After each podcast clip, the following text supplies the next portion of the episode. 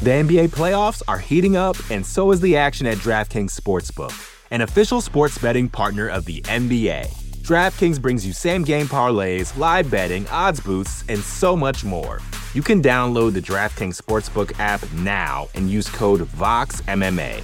That's code VOXMMA for new customers to get 150 in bonus bets when you bet just 5 bucks. Only on DraftKings. The crown is yours. Gambling problem? Call 1 800 Gambler. Or in West Virginia, visit 1 800 Gambler.net. In New York, call 877 8 HOPE NY or text HOPE NY 467 369. In Connecticut, help is available for problem gambling. Call 888 789 7777 or visit ccpg.org. Please play responsibly. On behalf of Boot Hill Casino and Resort in Kansas, 21 and over. Age varies by jurisdiction. Void in Ontario. Bonus bets expire 168 hours after issuance. See dkng.co slash bball for eligibility and deposit restrictions, terms, and responsible gaming resources. You're listening to the Vox Media Podcast Network.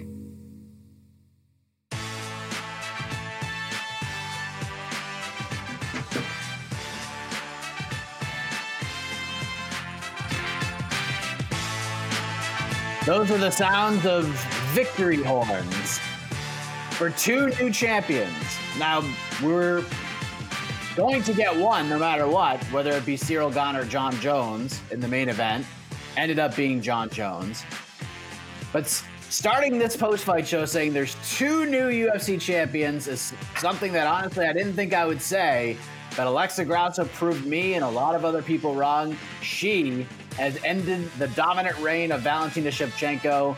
Alexa Grasso is the flyweight champion of the world. To welcome you to the UFC 285 live post fight show here at MMAfighting.com. I am Mike Heck. Hope you guys all enjoyed this card. It was incredible. All the storylines, all the buzz, everything about it. This thing delivered in spades. Thank you for joining us. I got Shaheen Al Shatti with me, my bald brother. What's up, guys? Look at look at the legends, Mike Heck and Jed Meshew helping us out here at like 3:30 a.m. their time. Credit to you guys. Thank you. Shaheen, and I'm going to be honest with you. Shaheen. Time is much. It's not really my primary problem that I'm dealing with at this moment. in time. not all that concerned about it being three in the morning, Shaheen. Hey guys, happy to be here. Are you going to be able to pay your rent tomorrow? Never gamble with money you can't lose. You also shouldn't gamble with money that you would rather not lose, but definitely never gamble with money you can't lose. And I at least um, adhered to that principle. So, yeah. Great Man. night of fights, though, guys. It was. Incredible night. New, really an incredible new night. champions, plural. That's wonderful. Yeah, I, I just want to bring up your heartbreak one quick point. It mm-hmm. reminded me of like there was an episode of The Simpsons where like Lisa Oh, Simpson yes. dumped Ralph Wiggum and it was like on VHS tape and Bart Simpson like slowed it down and you could see like the exact moment that Ralph Wiggum's heart just broke. And that's what it was like watching that clip on Twitter of that oh, you can see it. Oh, yeah. You can see the exact I moment. it to my thing because you can you can point it out. I've rewatched it many times because it's easier to uh, look at your own tragedy through that lens than to look inward and and really reckon with it. Uh, and you can see it right there. It's like, oh, yep, that's that's where the face drops. Got Man. it. So The, the if you guys gods. aren't having a great night, go to my Twitter, cheer yourself up with a little bit of Schadenfreude. the the blood gods tried to warn you last time, man. They tried to give you a heads up, a warning Didn't ahead listen. of time. This is gonna happen. You didn't listen. You defied the Super didn't listen. It's like uh, unnecessary. Why would I do that? I I can't be touched. I'm invincible. I, sur- I s- I survived this. Nothing can kill me. I was wrong. But you know, Well, you live, you learn. Woo! Well, we will get into the moment that caused that heartbreak in a matter of moments, but let us begin with the big story heading into this card. We had a million questions about Jon Jones. What was putting all that weight going to make him look like? Will he be the same Jon Jones? Was it a lack of motivation the last few title fights at 205? How's he going to handle a very unique heavyweight in Ciryl Gane who's big and moves around really well and can strike incredibly. Maybe his wrestling is a, is a bit underrated because of the Francis fight. And Jon Jones just goes out there, Shaheen Al Shatti, and wipes the floor with Ciryl Gane. Took him down immediately. Ciryl tried to get up. Jon just dragged him back to the mat, tried a gilly, let it go, reattached it. And a little over two minutes after this thing started, it was over. And Jon Jones is the heavyweight champion of the world. Your reaction to the two minutes and change of Jon Jones's return to the octagon after over three years away from it?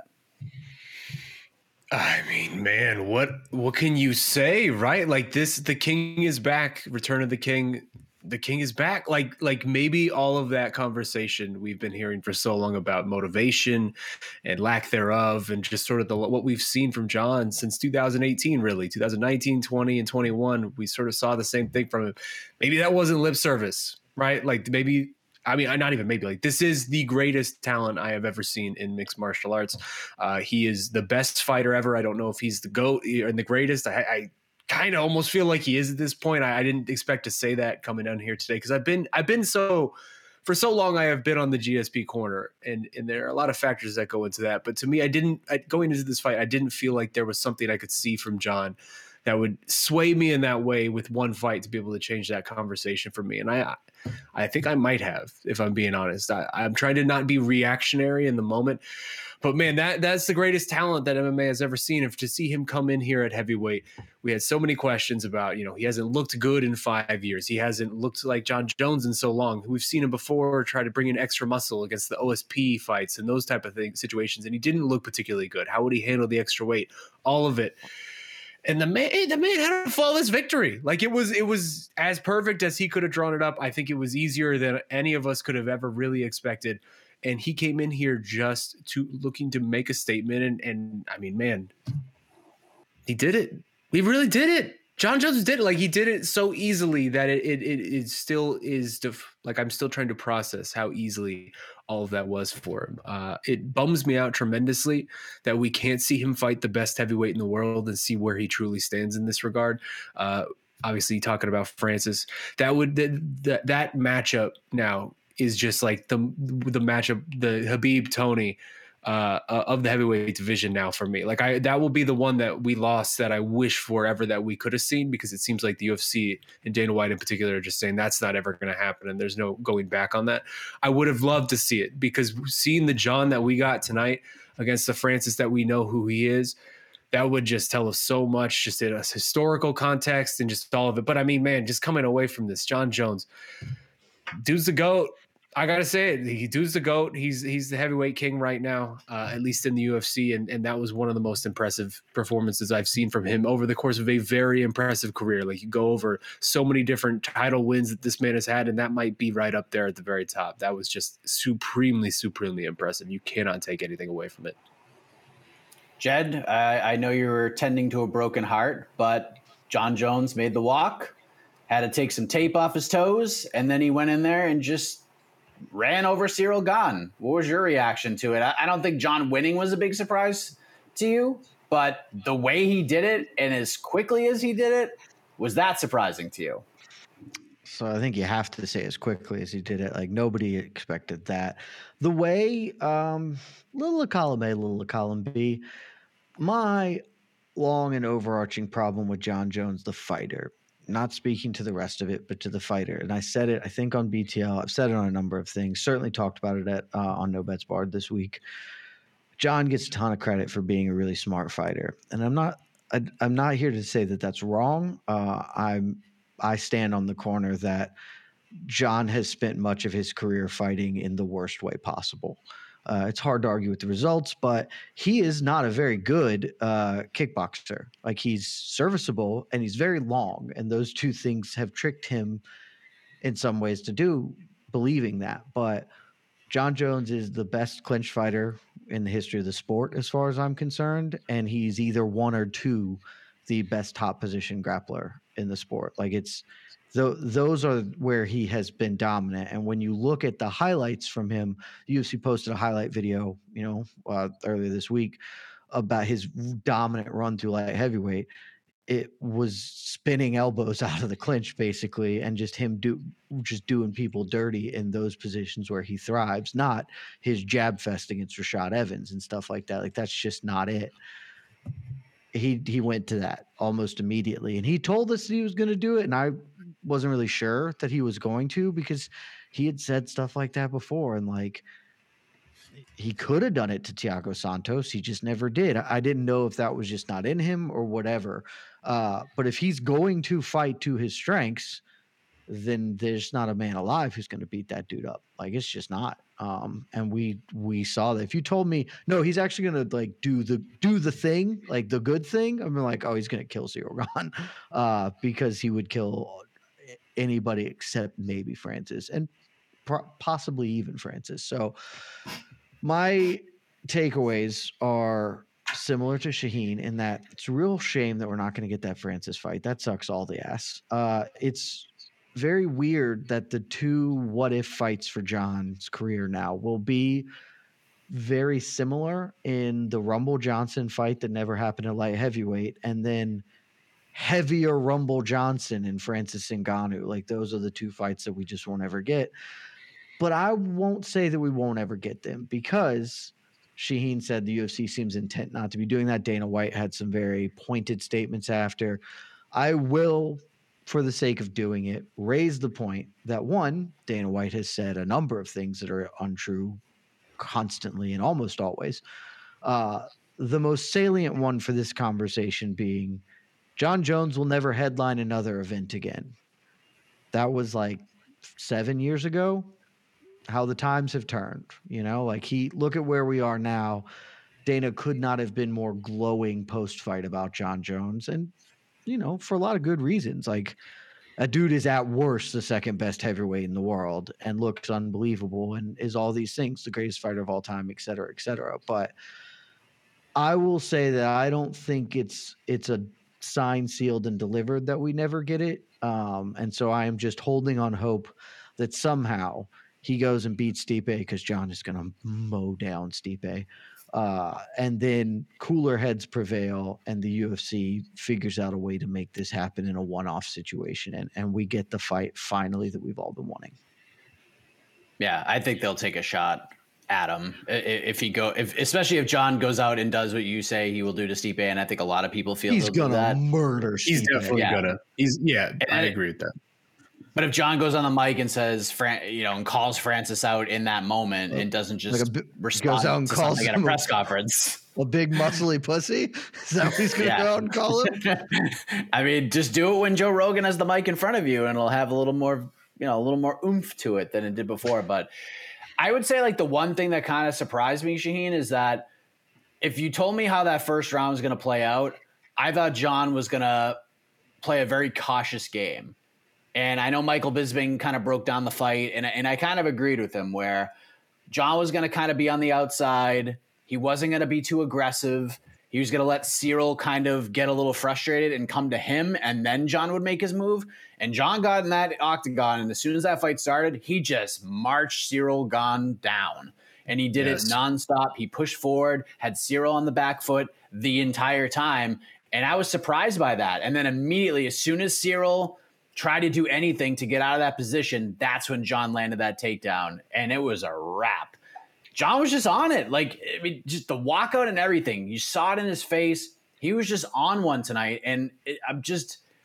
It was just so damn impressive, man. Like it was just so damn impressive, and even Stipe, like Stipe's not the most charismatic individual of all time, but even when hmm. Jon was calling Stipe out in the crowd, like Stipe's just sitting there and yeah, he understands he's about to get a big bag of money to go fight Jon Jones. But there might have been a part of that man that was like, uh oh, this this was not the guy that I expected to show up tonight. So I, I just don't know if this fight goes very well for Stipe, as you and Jed both said. No, I 100% agree with that take. I mean, I think Jon Jones is just going to run through Stipe. I, I always thought Jon Stipe was one of the better matchups for Jon at heavyweight just because size wise, right? Like he's just not this super imposing Brock Lesnar, Francis Ngannou type who's just going to come at you with 270 pounds. Uh, he was more somebody closer to Jon's size, and Jon's just better at the things that Stipe more or less is good at. And now Stipe Miocic is 40 years old. Like this isn't even the Stipe who was fighting DC in the DC trilogy. Like this is the probably the worst version of Stipe we will ever get in terms of his championship career, right? Like he, again, 40 years old, the bottom falls out for everybody at some point. So I agree. I think Jon Jones is going to run through that fight, and I, I, do hope, like Jed said, that we can somehow cooler heads prevail. We can get the Francis fight because I think historically that is now a very important fight, just in how we see a lot of these guys and can put them in context with each other. Um, but I agree with everything you said there, Mike, as well, in terms of just being surprised by the manner in which tonight played out, but also just the manner in which Jon approached it, right? Because I would have thought, just even coming in off of as long of a layoff as this man has had, which is the longest layoff of his whole entire career, three years. And it's just like you wouldn't expect that someone coming into that situation, three year layoff, new division, all this new weight that he's carrying into the cage. I thought that those first few minutes, that first round, I mean, we a lot of us said it throughout the week that this fight could just be generally very boring if if it played out in a certain way that it felt like it could with a Jon style of victory. And you're right, man. He pressured from the moment that bell rang. Like he was on that forward pressure, just walking Ciryl down from Jump Street, and he was just not giving Ciryl an inch. And it was again masterful uh, game planning, masterful approach to be able to put it into execution after so long away. That was masterful in and of itself. And you said, Mike, that you know it felt like something special was happening tonight. You could sort of feel it in the air when Jon was making his walk and all that. I would extend that out even further, right? Like I think just throughout this week, it has kind of felt you felt it from Jon a little bit. You this was a different type of Jon than we saw in the last few years of his light heavyweight reign. And again, you can go back to the motivation issue, just brand new challenge, whatever you want to having such a long break, like whatever you want to attribute it to. In retrospect, it seemed very much like this was just Jon's week, and then the fight night played out exactly in the way that it sort of did. I it's just so so ridiculously impressive, man. You like there's nothing you could take away from it. A flawless victory through and through. Man did it. Man did it in a way that I think a lot of people didn't expect he could. Yeah, and, and part of the whole fight week build to me was Jon just seemed kind of indifferent about it all. Like maybe like the hunger wasn't there, maybe just wasn't respected Ciryl enough. But the moment he walked out for ceremonial weigh-ins and he just stood there and like put his arms out and just took it all in, I was like, all right, dude's present. Like this is this is the Jon that that we kind of remember. And what a win for him. Obviously, he's he's on to bigger and better things, but Jed Ciryl Gane, tough loss for him. Goes in there, just gets I mean, he just gets annihilated. This fight was not competitive at all. And Classic Ciryl Gane shows up at the press conference, answers the questions, handled it like a pro, felt embarrassed about it, a bad moment, but took it on the chin. No surprise there. Where does he go from here? I mean, it's just kind of a tough spot to be in. Loses to Francis, who wrestled him.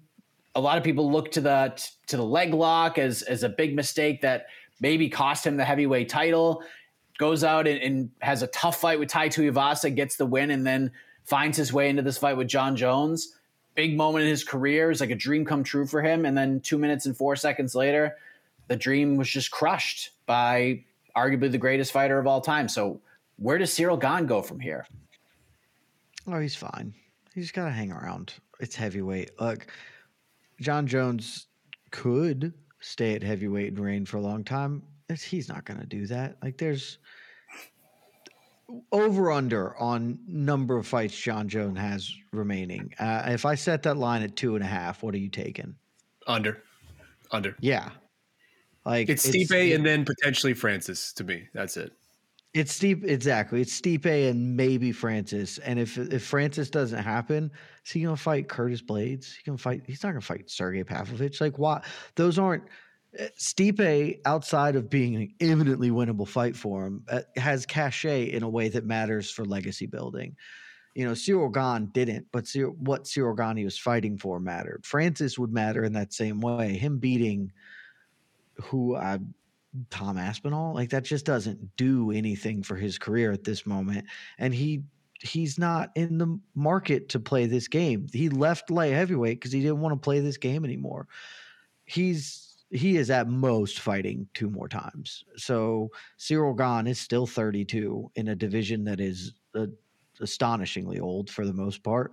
And uh, he got he's got stuff to work on in his game. But you know, if he could not fight Jailton Almeida, he's can continue to thrive and succeed here. So you just gonna have to wait it out. Um, because I would be stone cold flabbergasted if Jon Jones was still the heavyweight champion by August of next year. Like I just that is just not going to happen. He's going to be done and vacate, and maybe he'll come back in a couple of years if something opens up and appeals to him. But I think that's what we're looking at right now, right? With that that GSP into his career of took some time off, came back, won another, uh, won a championship.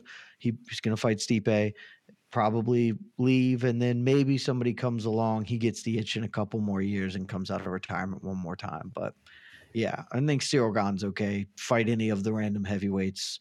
Uh, I don't even remember who all he's beaten at, off the top of my head, but he maybe you do like a Sergey Spivak just because that's at least a grappler. Maybe we can test that takedown defense a little more, but he'll be fine.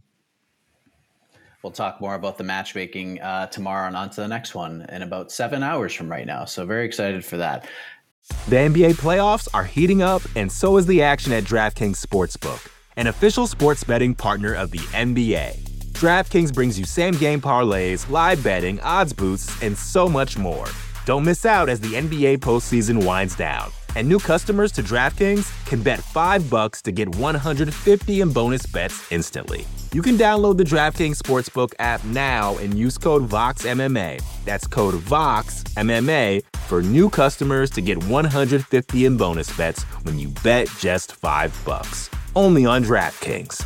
The crown is yours. Gambling problem? Call 1 800 Gambler. Or in West Virginia, visit 1 800 Gambler.net. In New York, call 877 8 HOPE NY or text HOPE NY 467 369. In Connecticut, help is available for problem gambling. Call 888 789 7777 or visit ccpg.org. Please play responsibly. On behalf of Boot Hill Casino and Resort in Kansas, 21 and over. Age varies by jurisdiction. Void in Ontario. Bonus bets expire 168 hours after issuance. See dkng.co slash bball for eligibility eligibility and deposit restrictions, terms, and responsible gaming resources. Shaheen, Alexa Grasso is the flyweight champion of the world, and as as bad as Jed felt uh, about losing the money, uh, I felt a certain way myself uh, because I was with Jed. I didn't see a, even a remote path to victory for Alexa Grasso. I thought this was just going to be the Valentina. Certainly, train. certainly didn't see a submission. Nope. That wasn't in the in the books. I thought the Chevy the, the Chevy train was just gonna run Alexa Grasso over, but MMA in the 2020s, man, anything can happen, and it certainly did tonight. Alexa Grasso submits Valentina Shevchenko in the fourth round. Shevchenko is up 29 28 on all three scorecards heading into the fourth. I felt like Shevchenko was on her way to winning round four, although it was competitive.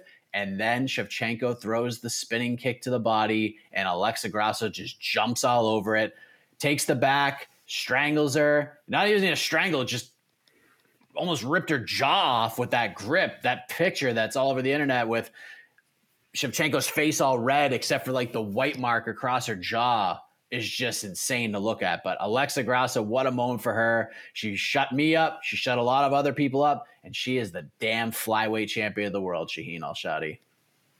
Yeah, that, that picture looks like a PSA for sunscreen, like a PSA of the horrors of, of the UV rays that the sun will give you. Like that looks like the nastiest sun, sunburn you've ever seen in your life. That thing is insane to see it, to look at.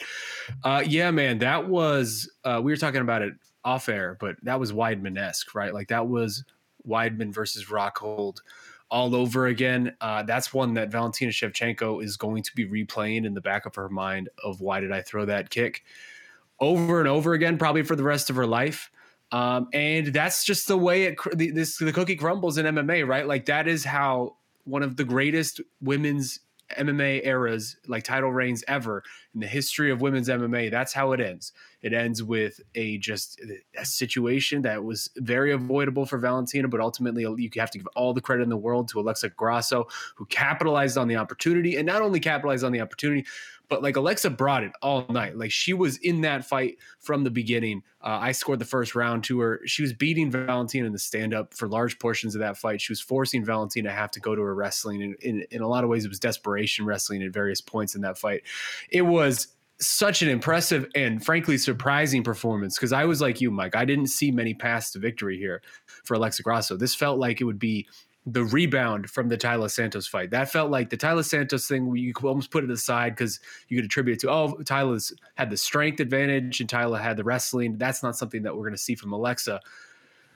But there you go, man. Again, that's why they fight the fights. Like it was one of the. It's probably going to be one of the biggest upsets of the year, if not the biggest upset of the year. Um, I, I, I would say that it's not. It doesn't really compare to Julianna Pena versus Amanda Nunes. To me, that still feels like a bigger upset, if only because we had seen Shevchenko be mortal in her last fight, and also just because Alexa Grasso, this wasn't a fluke, right? Like, I, th- I f- still feel like the Pena one, that's very fluke-ish. Like, of course, she capitalized on the situation, but that felt like if you run that back ten times, that's only happening once. I don't know, man. This fight felt very competitive all the way through. Like, I, I wouldn't call this a fluke whatsoever. And if they run back the rematch, what it feels like they're going to. I'll probably pick Grasso to win that. And that just frankly comes back to something that we talked about on the preview show in a way that was like we mentioned it and we brought it up and we made the case almost, but then we just went the other way with it, right? Of why this could be the time for Valentina Shevchenko, why this could finally be the end for her. And that's because it has been so sneaky long that this woman has been doing this. Her her career, frankly, is singular in that you you can do not understand how long she has been in this until you actually look at the numbers and see like oh no she's on year 20 like she started so young she started 2003 the list of of women who who had their MMA debuts after her I'm going to read this off really quickly uh, all these women debuted after Valentina Shevchenko, and all of these women are women we would all consider pioneers of women's MMA. Roxanne Modafferi, Shayna Baszler, Julie Kedzie, Sarah Kaufman, Miesha Tate, Cris Cyborg, Alexis Davis, Jessica Jessica Aguilar. Like Valentina Shevchenko's been in this game longer than all of them. That is crazy, man. The fact that it took this long, that she has been dominant and, and so good for so long, uh, for two decades, is is frankly absurd. It doesn't make a lot of sense, and so you had to feel like the bottom of this was going to fall out at some point because time comes for everyone. And Jed said it always, always over and over, and this is always one of his best points. That what's the hardest thing to do in MMA? It's not to become a two division champion. It's not to win titles in all these various different divisions. It's to defend the same belt over and over and over again. Even if you don't care about the challenger, even if you just get sick of what you're doing, it's to be that person who is there every single time, making it work on your bad nights, making it work on your good nights, and being Demetrious Johnson, being Valentina Shevchenko, racking up this title defenses. Valentina did it for a long time. She did it for a very long time, but eventually that end comes for everyone. Uh, and Alexa Grasso, man, she shined. She shined in her in her moment in a real way. Uh, in Mexico now, man, like the Mexican revival in MMA right now, the moment going on in Mexican MMA is really something special. And I really hope that the UFC can not – fumble the bag on this in the way that they did for UFC Africa, where we had this real moment in time with all these African champions, and we could have had a really special week in with an event in Africa. We just completely missed the boat, thinking things are going to last forever, and now none of those guys are champion anymore. I do not want the same thing to happen to what's going on with Mexican MMA right now. Because if we could go take an event to Mexico City right now and have, you know, Alexa Grasso be part of it, Brandon Moreno be part of it, Yair Rodriguez be part of it, and just have the, one of the most incredible and special weeks that you can ever possibly put together for that region and every all, all of those guys and, and, women would come off looking like absolute stars and i just hope the ufc can capitalize because what we saw tonight was absolute magic uh, and again, you just cannot take anything away for, from Alexa Grasso and what she put off, pulled off tonight. Jed, Alexa Grasso is physical tonight. I didn't, and that was the big X factor for me. That I, I kind of, and I know the Tatiana Suarez fight was like a weight class below, and it was like five years ago. But that was the one that really stood out to me as like, okay, if there's if there is a path to victory, it's going to be nullified by the fact that Valentina can just out physical her. And Alexa Grasso who really hasn't shown that real physical presence. Like she's obviously in shape, she's very strong, she looks like a really good athlete, but when she gets tested in the physical, it hasn't really gone well. Her technique, her fighting ability has gotten her very far, but when it comes to someone who can just just outmatch her physically, she's had problems and that was not a problem tonight. How surprised were you that Alexa was just as physical as she was and not only did she hang with Valentina, she she she won a lot of those physical exchanges in this fight. I was very surprised. And I think it goes back to what you said, right? Like putting a lot of credence in Tatiana Suarez five years ago. She's 24. Like the the the leaps you can take when you move up a weight class so your body is carrying your weight more naturally, you just develop because you're no mm-hmm. longer 24, you're now a, a fully grown human. You know, you're you're a full-time professional fighter as opposed to maybe just getting into full-time or, or developing in that way. Those are big strides and absolutely it was there. Uh, that was one of the most impressive parts of Grasso's game. I do think, though, that part of it ties into what Shaheen said. I, Shaheen gave some numbers. I would like to add to that list of fighters, Shaheen, um, because while it's all well and good to talk about some of the pioneers of women's MMA, uh, I like to think of this in terms of we've talked a lot about Pride veterans because Pride was a very big, important moment to us. Uh, Valentina Shevchenko could have easily been fighting in like real Pride, not the couple of U.S. show Prides. Like she could have been in that. Uh, Fedor Emelianenko made his debut like three years before her. Not Jeez, a lot of time. Not not a lot of time that Fedor made his professional debut. Uh, Sh- Mauricio Shogun Rua made his debut five months before Valentina Shevchenko made her debut. So that kind of gives you the time frame here because Shogun's been washed for like 12 years and and just retired. And Valentina's still out here. And I'm making light of it to some extent, but Casey and I were talking about this in the presser. Uh, I think I think we can say pretty definitively that Shevchenko t- time is coming for her. Some of that is the division catching up. Some of it is just more physical people coming into this division uh, over years and time. But I she's losing her fastball. It's not all the way gone. She can still be very competitive. I'm not here to bury her totally, but uh, Casey and I were talking about it afterwards, and I don't know who I'll pick in a rematch because Shevchenko was winning that fight, but the two things Casey and I struck on were one, that's a that's supposed to be a good fight for her. Like the analysis from most people going in was Grasso was one of the better matchups for Shevchenko stylistically. And I think that that's still true. Like just looking at what her game is traditionally, even obviously we underestimated Grasso to some extent. She exceeded expectations, but I still think the bulk of that is true. Of like, well, Grasso can can compete on the feet, but she is not going to knock Shevchenko out. And largely, Shevchenko is the better grappler. And for most of the fight, that held true.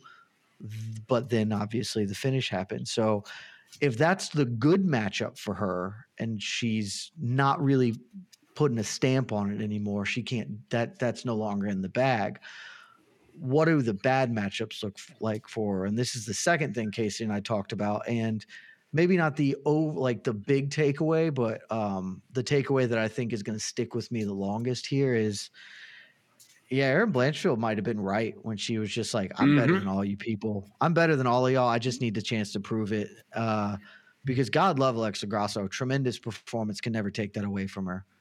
I would feel very confident picking Erin Blanchfield to beat her. And at this stage, right now, I can, the me, the number one Shevchenko supporter, the driver of the bullet train, the the leader of the Chevy truck, Erin Blanchfield would take that woman down and choke her out because Alexa Grasso, that's not her game, and she did it with authority when the opportunity happened. If that's Erin Blanchfield on the back, it's not a face crank. She's she is finishing that uh, with with something serious. So full credit to Alexa Grasso. She exceeded all my expectations. Uh, but I also think that it's fair to say Shevchenko is is maybe on the downslide, and good for her. She fought it off for 20 years.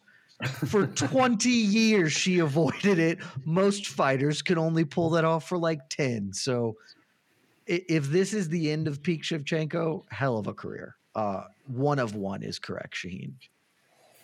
Hundred percent. So, Shaheen, let me ask you this: If you were the matchmaker, if you had the book, are you running this right back, or are you giving Erin a shot first, and maybe Valentina? We do the rematch with Taila now. Like, why not? Or maybe Manon Fiorot give Shevchenko something else besides a title fight for the first time in a million years. It feels like?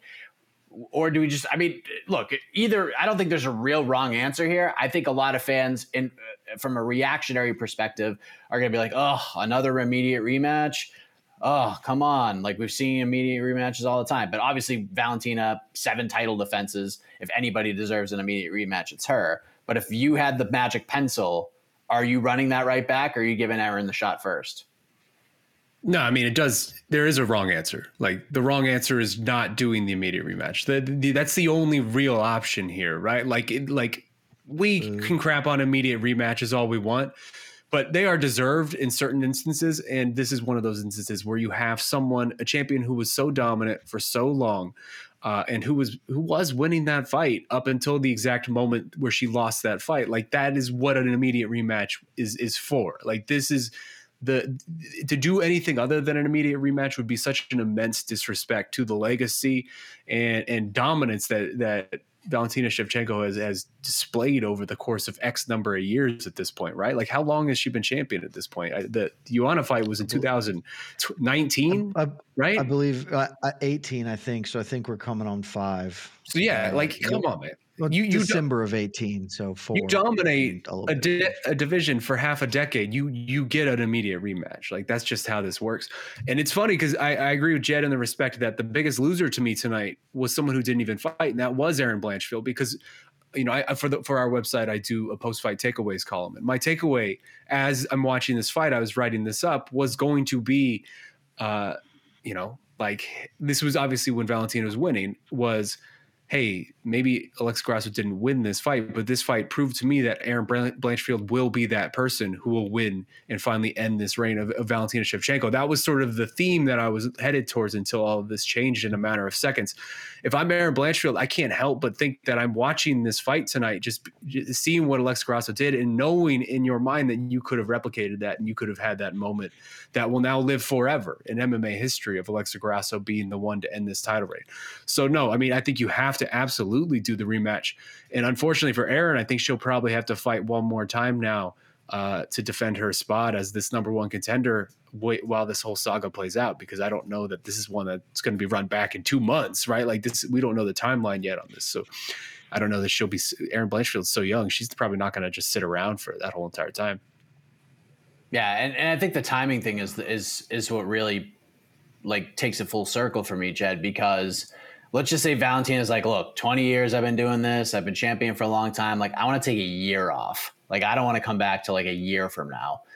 Are they just going to wait a year for Valentina to come back? Or should they try to move the division forward? And when Valentina is ready to come back, she could just fight for the belt? Uh, they're not going to wait a year. Um, I, I am a man of principle. You know my stance on this. I hate immediate rematches. The only time that I think that they should happen is when fighters have split two previous ones and it's a trilogy bout. Okay, then run it. Uh, let's get that solution. But I don't care that you were dominant. Um, much respect to that, but you you fight them on the night, and it has always felt uh, cheap to make someone do it twice uh, in these instances. So if I had my druthers, they wouldn't run this back. Uh, Grasso would get to defend her belt against, I mean, it would be Erin Blanchfield. And I mean, I do actually think Shevchenko and Santos would make a ton of sense right now. So you could do that, or, you know, anybody else, just make her get one. That's not what's going to happen. They are 95% going to run this back. I will throw in a minor caveat because I don't think the timeline issue will be Shevchenko saying, I don't want to fight for a year. That's not how she's wired. Uh, she probably knows that there's not too much tread left on her tires one way or the other after you've been in the sport for 20 years. Uh, she's going to want to get back in there in general. The question for me will be will Shevchenko want to get back in at whatever this upcoming Mexico City card is? The UFC is gonna go to Mexico City at this point. and and if you're going to Mexico City, you're going with Moreno Pantoja and you're going with Grasso's first title defense. That's just it. If you're not doing that, that's promotional malpractice. And so at that point, the question is is Shevchenko willing to compete on that timeline for the belt? And uh, I'm assuming she will be, and that's what will happen. Uh, but if she's not, then Blanchfield gets to go in. Uh, but if Blanchfield doesn't and has to fight one, cool. Uh, she can go tune up Manon real fast and still hold, you know, hold serve right now. But uh, the flyweight division is more interesting right now than it was 12 hours ago, which is cool because this has certainly not been a division that has been the most captivating for the last four years, basically. So we at least have that taking away from here. Yeah. So those are the two title fights. We'll obviously be breaking a lot more of that down throughout the week, but Hey, this is Scott Galloway, author, professor, entrepreneur, and most importantly, host of the Prop G podcast. We got a special series running on right now called The Future of Work, where I answer all your questions on surprise, the future of work. Questions including what are we missing when we work remotely, or how do we handle work life balance when a major opportunity comes knocking? From the provocative to the technical, we're offering insights you won't want to miss. So tune in to the future of work, a Prop G Pod special sponsored by Canva. You can find it on the Prop G Pod wherever you get your podcasts.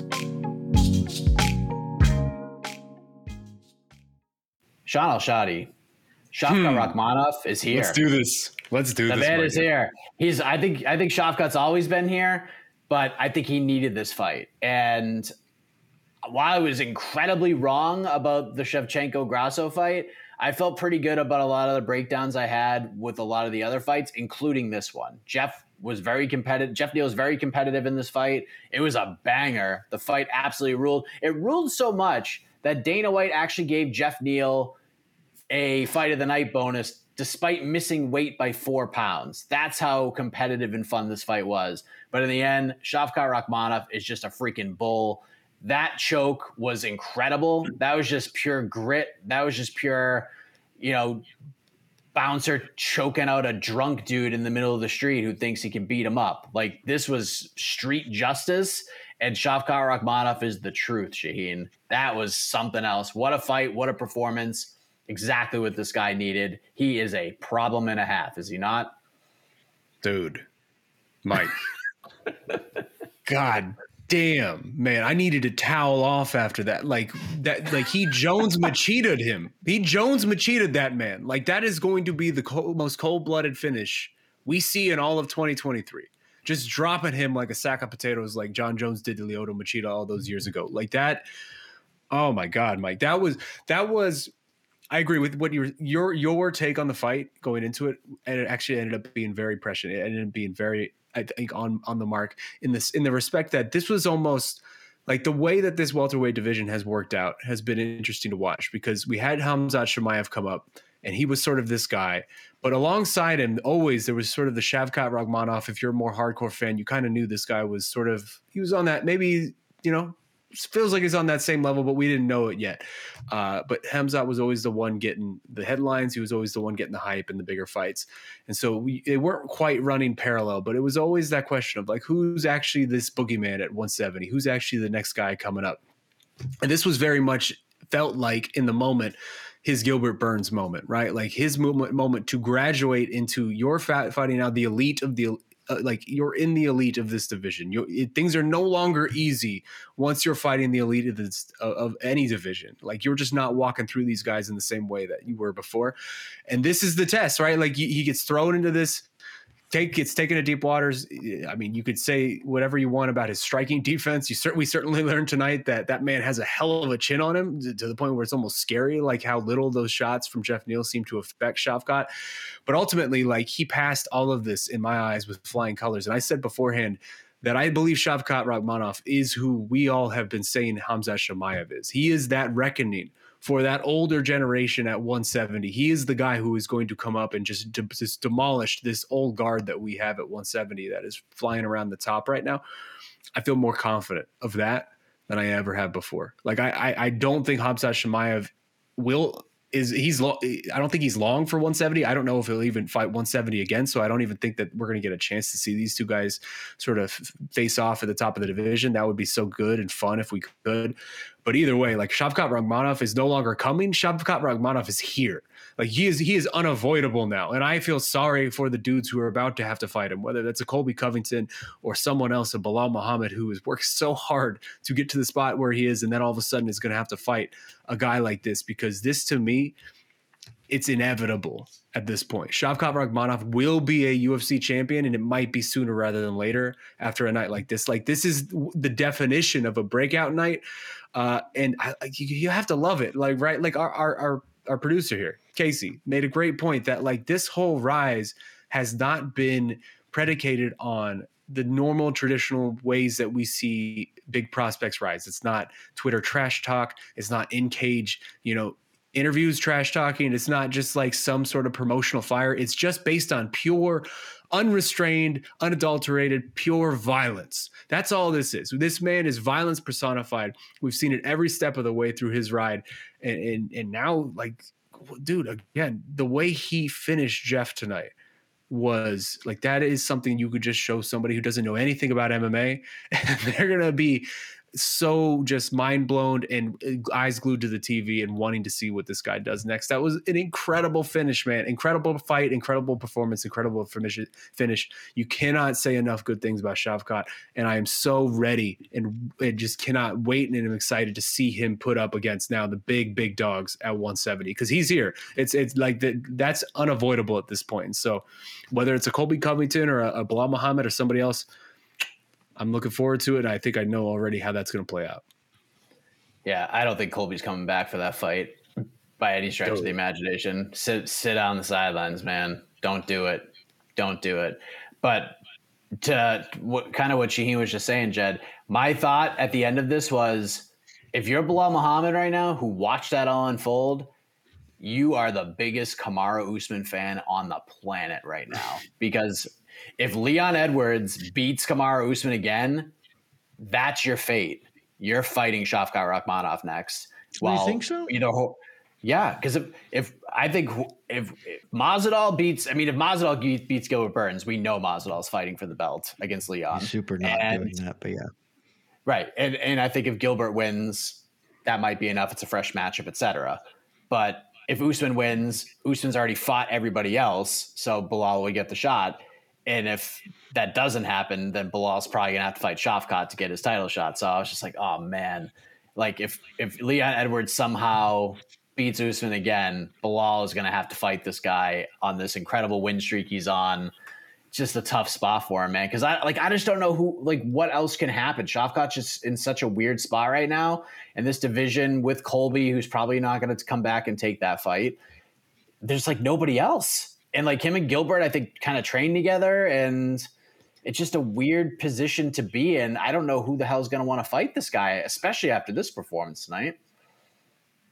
Yeah, I don't think that there's a world where it's not Belal versus Shavkat next. Just to be frank, like I, you mean you're the matchmaker. You are much better at this than I am, so I will preface this with that. But I don't think that either outcome at the at 286 is neither dude is fighting Belal next. I don't think. If I had to guess, I would say that there's maybe at least a little bit more heat for for Belal Leon because they did, you know, uh, sort of almost fight that one time before there were some eye pokes. So I I just you're just not getting it off that. Like you're he's just gonna need some someone else. And as you said, who else who else who else is there? There's none. And so I think if I'm Belal, I've been exceptionally bad at calling for fights, like just horrifically bad at using my post mic time. Uh, I would just get on. I, I, would just bang the drum right now because the Khamzat call outs that were kind of made are good. If but we have no idea if Khamzat actually is ever coming back to 170, and you just do it with Shavkat. It's they're not the same fighter, but it they represent the same things. You know, Shavkat is at 170, and at this point, if you fight Shavkat and beat him, you get it that you can't be denied at that point in time because Shavkat, aside from you totally deserving it from a meritocratic standpoint, Shavkat is building a cult of personality, right? Like he's I was talking again, talking with Casey on this in the on the pressure show. Like he's the spiritual successor to Khabib. He is welterweight Khabib in the way he fights is much more similar than Islam to Khabib. The fact that you know, Khabib's early run, he didn't have great mic skills. He had a fun hat. And you know what Shavkat has? He has a fun hat. And he even gave that gave a second fun hat to Joe Rogan. And it was a hilarious image. Like you can get by on that sort of gimmick and just ha- producing an in-cage violence that is captivating in the way Shavkat has and and get really far with it. And I think he is generating that buzz now. Like he he's building that. And so I think any way you slice it, Belal's just got to fight him and so to uh, steer into the skid, Belal, because if you win, then you can get your title shot, and and they no one will take it away from you at that point. And if you lose, well, you were never getting a title shot by sitting on the sidelines at this juncture. So I would suspect strongly that that's the next fight. I'll submit that for my ought no point now. Thank you, Mike Heck. Advise right. advising this man to call out Shavkat is a hell of a. Like, uh, I'm not gonna. I'm not gonna hire you to advise me on anything. Let's say that. Well, no one should. Have we not talked about the financial ruin that I suffered tonight enough? I'm obviously a moron. Fair. Uh, Shavkat's just so funny because, like, if in most UFC fights, when a guy gets punched and they smile, you think they're just trying to put on a front because they got hurt. I think Shavkat really enjoyed getting punched in the face tonight. Like truly enjoyed it. Like thought it was the best thing that ever happened to him. He just had so much fun in there. Every time Geoff cracked him and we reacted to it, he just smiled at him. It was just he's a terrifying individual and I cannot wait to see where he is at like a year, 18 months from now because he is an absolute problem. So, what a win for him. What a fight. And nice win for Mateusz Gamrot against Jalen Turner. I do want to talk about Bo Nickal, Shaheen. Went in there, submits Jamie Pickett quick. A lot of talk. Uh, need him in the nuts. Need him in the yeah, nuts too. You know. I think there's a yeah, there's a little knee there, and uh, we were watching it during the Look, watch it was party, a big and there was night a moment for cheating, before that guys. takedown. It was a big Hey, night for say it all the cheating. If you're not cheating, But- you're not trying. Jamie Pickett seems going to appeal it. It appears probably not going to go anywhere, but it is what No, it is. It's not. Yep. But Bo Nickal goes in there and gets quick submission win. How would you how would you grade his octagon debut, Shaheen? Yeah, I'll give you a spoiler warning on that Jamie Pickett appeal. That's definitely not going to go anywhere. Like that's failing. I'm, I'm sorry, guy. Uh, it's it's Run it back. It's, it's the only unjust- just thing to do. Run It's it an back. unjust world. It's an unjust world, and unfortunately, that's just the way clarity. things fall. Uh, but yeah, I mean, you, you asked me to grade him on a on a scale. I would say A minus, B plus. I think that I think the the low blow that did sort of went unnoticed and and or at least unnoticed by the referee looms a little bit large, but I think a lot of people also have the sensibility to understand that this fight was only going to end one way, and it was going to end with Bo Nickal winning. There's a reason he was a twenty to one favorite. He was the biggest favorite on the card for a reason. This fight was made for a reason. Uh, I mean, he's one of the greatest prospects we've ever seen in MMA, at least in the last ten years, and Jamie Pickett has a 500 record, right? Like this is Dana White likes to say there are no gimme fights in the UFC. Uh, this is as close to a Did you see the size of that man's legs, was- Shane? that was the best part of the whole yeah, I mean, post-fight but- presser is Dana having nothing to say about Jamie Pickett. Other, did you see the size of his legs? As a real guy, he fought in there. Unbelievable. yeah, but I mean, Bo Nickal, Bo Nickal did what Bo Nickal needed to do. He he, and really the ultimate part of this that was going to matter was how do you acc- acclimate yourself? How do you quit yourself to the big stage like this? Like he, this is a man who has been in big spots before throughout his career. He is no use to he, he is you no stranger, I should say, to the lights. He's very much used to these type of moments. But this is by far the biggest sort of setup that he has been walk that he has walked into in his athletic career, and he looks like he belonged, man he like maybe he was pressing it a little bit at the beginning and maybe he was trying to rush for a finish but ultimately he looked like he belonged and i'm very very excited and interested to see a how how quickly this whole thing gets expedited, whether he gets an opportunity to really grow into himself as a martial artist before getting the the rub and and push up propelled up that division, or if they're just going to Alex Pereira this and just try to figure out a quick way for him to get into contention um, and then B, just you know how high he really can rise. Because I think a lot of people, including myself, feel like this is someone who will be a UFC champion. But before all of this is said is done, said and done, um, he said his goal is to be the greatest fighter ever, number one pound for pound. So let's see, man. If, if this was the first step, it was certainly a worthwhile first step. He he, he did his best. He, he passed the test as best he could outside of the uh, nut shot, of course.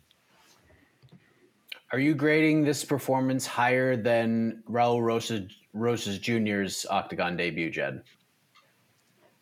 Um, probably not. I don't remember what I graded that. Um, look, he's getting an A minus. He, he, fell over when he threw the kick. I mean, you got to dock him points for that, right? Like he can, didn't throw the head kick, so you got to just right out of the gate can't get an A plus from that. And then, uh, you know, he didn't have the cleanest technique when finishing that arm triangle. It took him a little bit. They talked about it in the commentary. Like he got there in the end.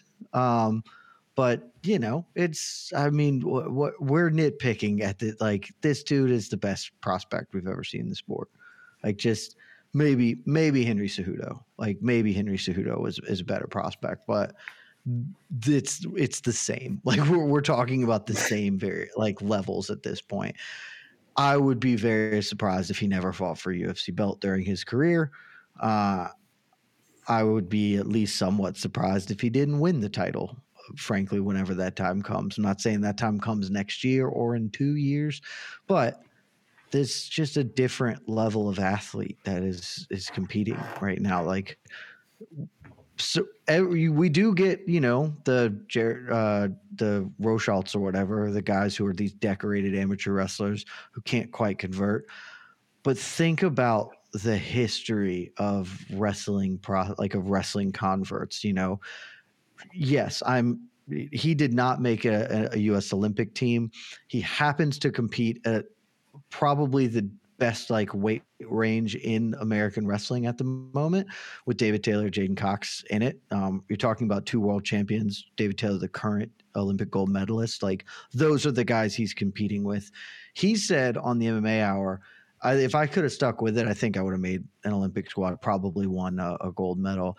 And that's not a ridiculous statement. You can't take it as a fact that it would have happened, but like it was that is was entirely within the range and perhaps even probable over the long term. He left because he had those guys in front of him, and that's that's a tough hill to climb when he wants to do this. So we're talking about that level of athlete. I'm Yoel Romero has had a pretty good MMA career. Henry Cejudo doing all right for himself. Daniel Cormier not too shabby. Like that's the kind of guy we're talking about with Bo Nickal, and I expect fully for that to be the kind of career we're talking about with him. So he he does he's beyond grades. This is just sit back and watch and let's see what happens because it's going to be a show. All right. Well, that's the main card. Obviously, we had some moments on the prelims as well. Dricus Du Plessis finishes Derek Brunson. Very strange fight. May quite possibly Derek's final fight. He put out a tweet that seemed to imply that he might retire without actually saying the word retire. Mm-hmm. So He's we'll stay tuned to that. Years. Cody Garbrandt got a win. Uh, wasn't the most thrilling victory, but uh, a win nonetheless. He is back on track. Uh, we got Amanda Ribas getting a decision win over Viviane Araujo. Marc Andre Barriault gets a standing TKO against Julian Marquez. Ian Machado Garry, little adversity, but comes back and finishes Kenan Song in the third. Cameron Saaiman just getting point after point after point taken away from him. Doesn't cheating matter. his ass off. Cheating his ass off, but still wins. Uh, Tabatha Ricci, nice submission win over Jessica Penne. Farid Basharat had to work for it as a pretty sizable favorite against Damon Blackshear, but he gets it done. And then Loik uh, Radzhabov defeats Esteban Ribovic in a, in a pretty fun fight to kick off the festivities. So, uh, Casey, if there's a couple of really compelling questions, we can take them. Otherwise, I have a I compelling question. I would love to hear it. Is Cody Garbrandt done? Is he cooked? Yeah. Yeah. I mean, I, Yes. I think so, but I just didn't know if that like if this is me I being mean- on one of my corners or if like. I watched that fight and was just like, "Oh, Cody's cooked. Got it." No, I mean we. I said during the Bo Nickal conversation that you know Dana always likes to say, "Oh, we don't give people gimme fights in the UFC." That was the Cody Garbrandt Trevin Jones fight was as much of a gimme fight as you could possibly like. That was a gift from the matchmakers to Cody Garbrandt. You're giving again. That's another person who is 24 fights deep in his, his MMA career, his pro MMA career, and basically has a 500 record. And that was as like that's as the best possible option they could give Cody Garbrandt to hey, here's a guy, go put something on your highlight reel, get some momentum back, and so we can start, you know, just putting you back to where you who you used to be. And man, that was did anybody come away from this wanting to talk about Cody Garbrandt? Like that was just not the type of performance. And even in the third round, we saw the, the old issues arise, the chin issues, the same things that we've been saying about this guy for, for years.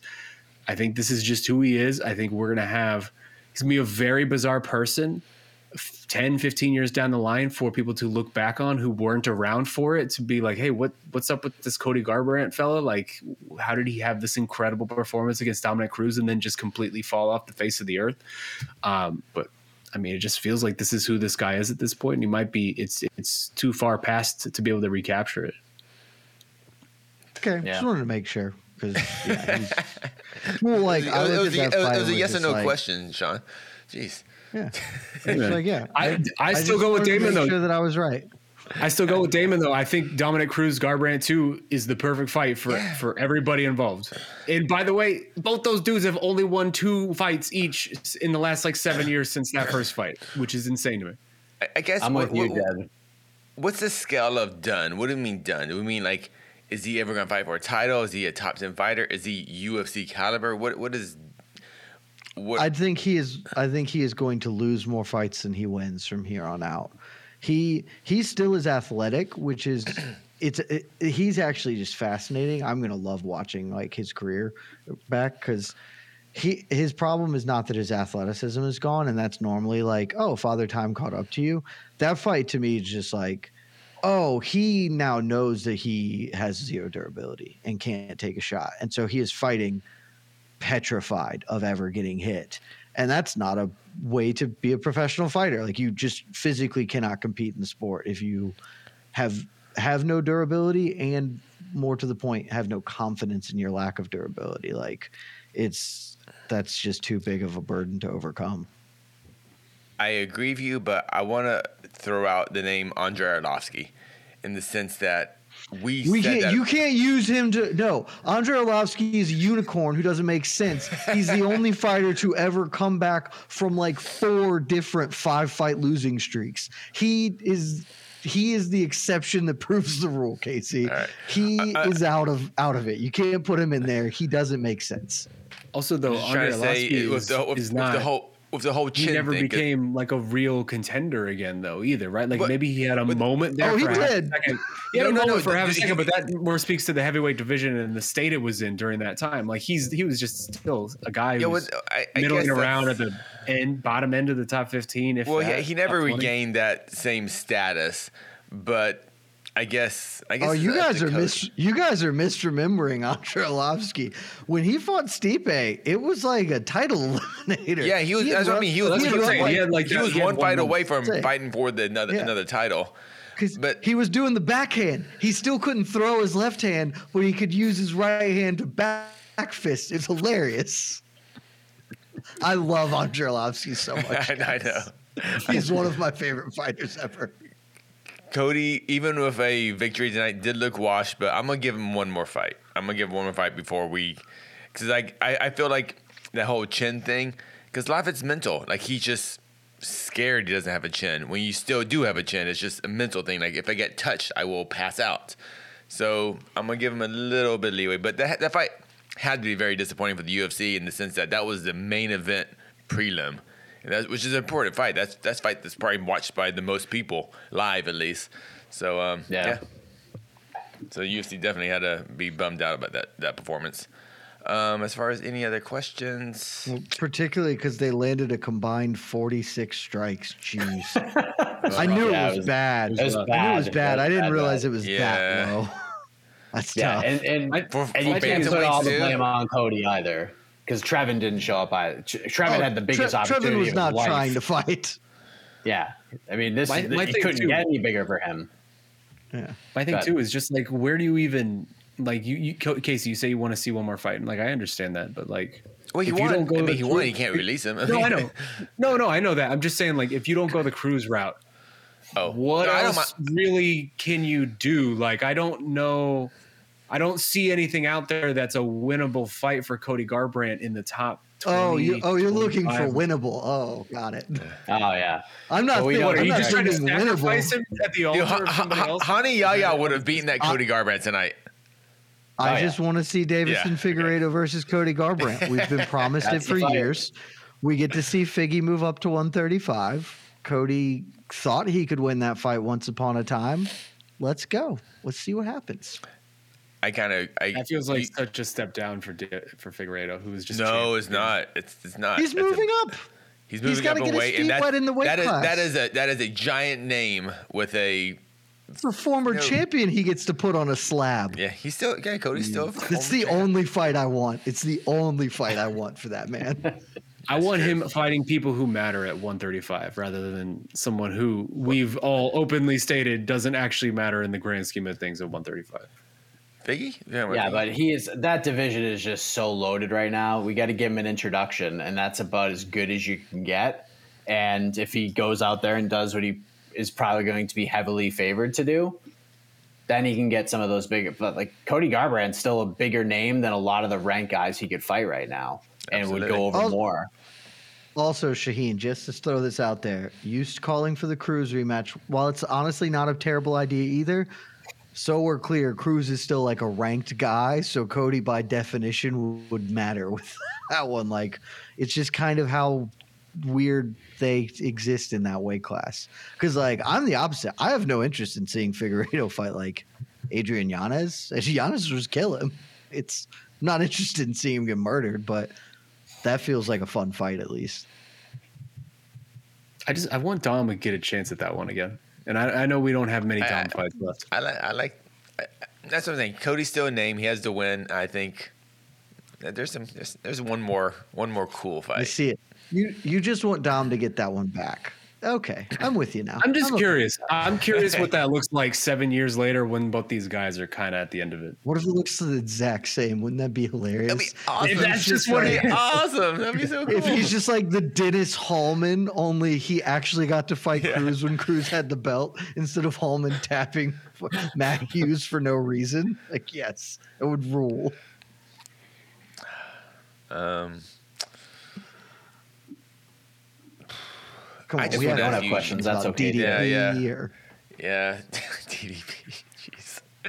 Oh man. Um, That was the good. most DDP fight. Like that was That was the most DDP. That was the most DDP Derek Brunson fight ever. I can go. That was the yeah, most- like that was like- perfect for both of those guys, man. That fight was Chef's beautiful. kiss.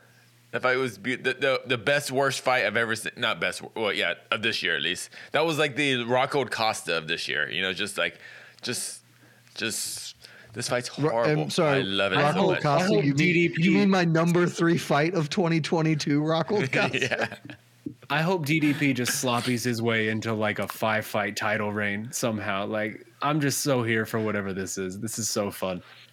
I've never seen a man get so You- tired so fast and yet somehow you know fight that's not better. going to happen. I, I, my great hope for him is that he doesn't have to fight someone who will end this run in a in a way that's not compelling. Like, I don't need to see him do this and then lose like a decision to Marvin Vettori, who simply just out cardios him. I need to see him do this against Alex Pereira and just get get clobbered just diving in recklessly and just get annihilated that's how this needs to end not in the sadder way Is DDP versus Strickland an awesome fight, or is that?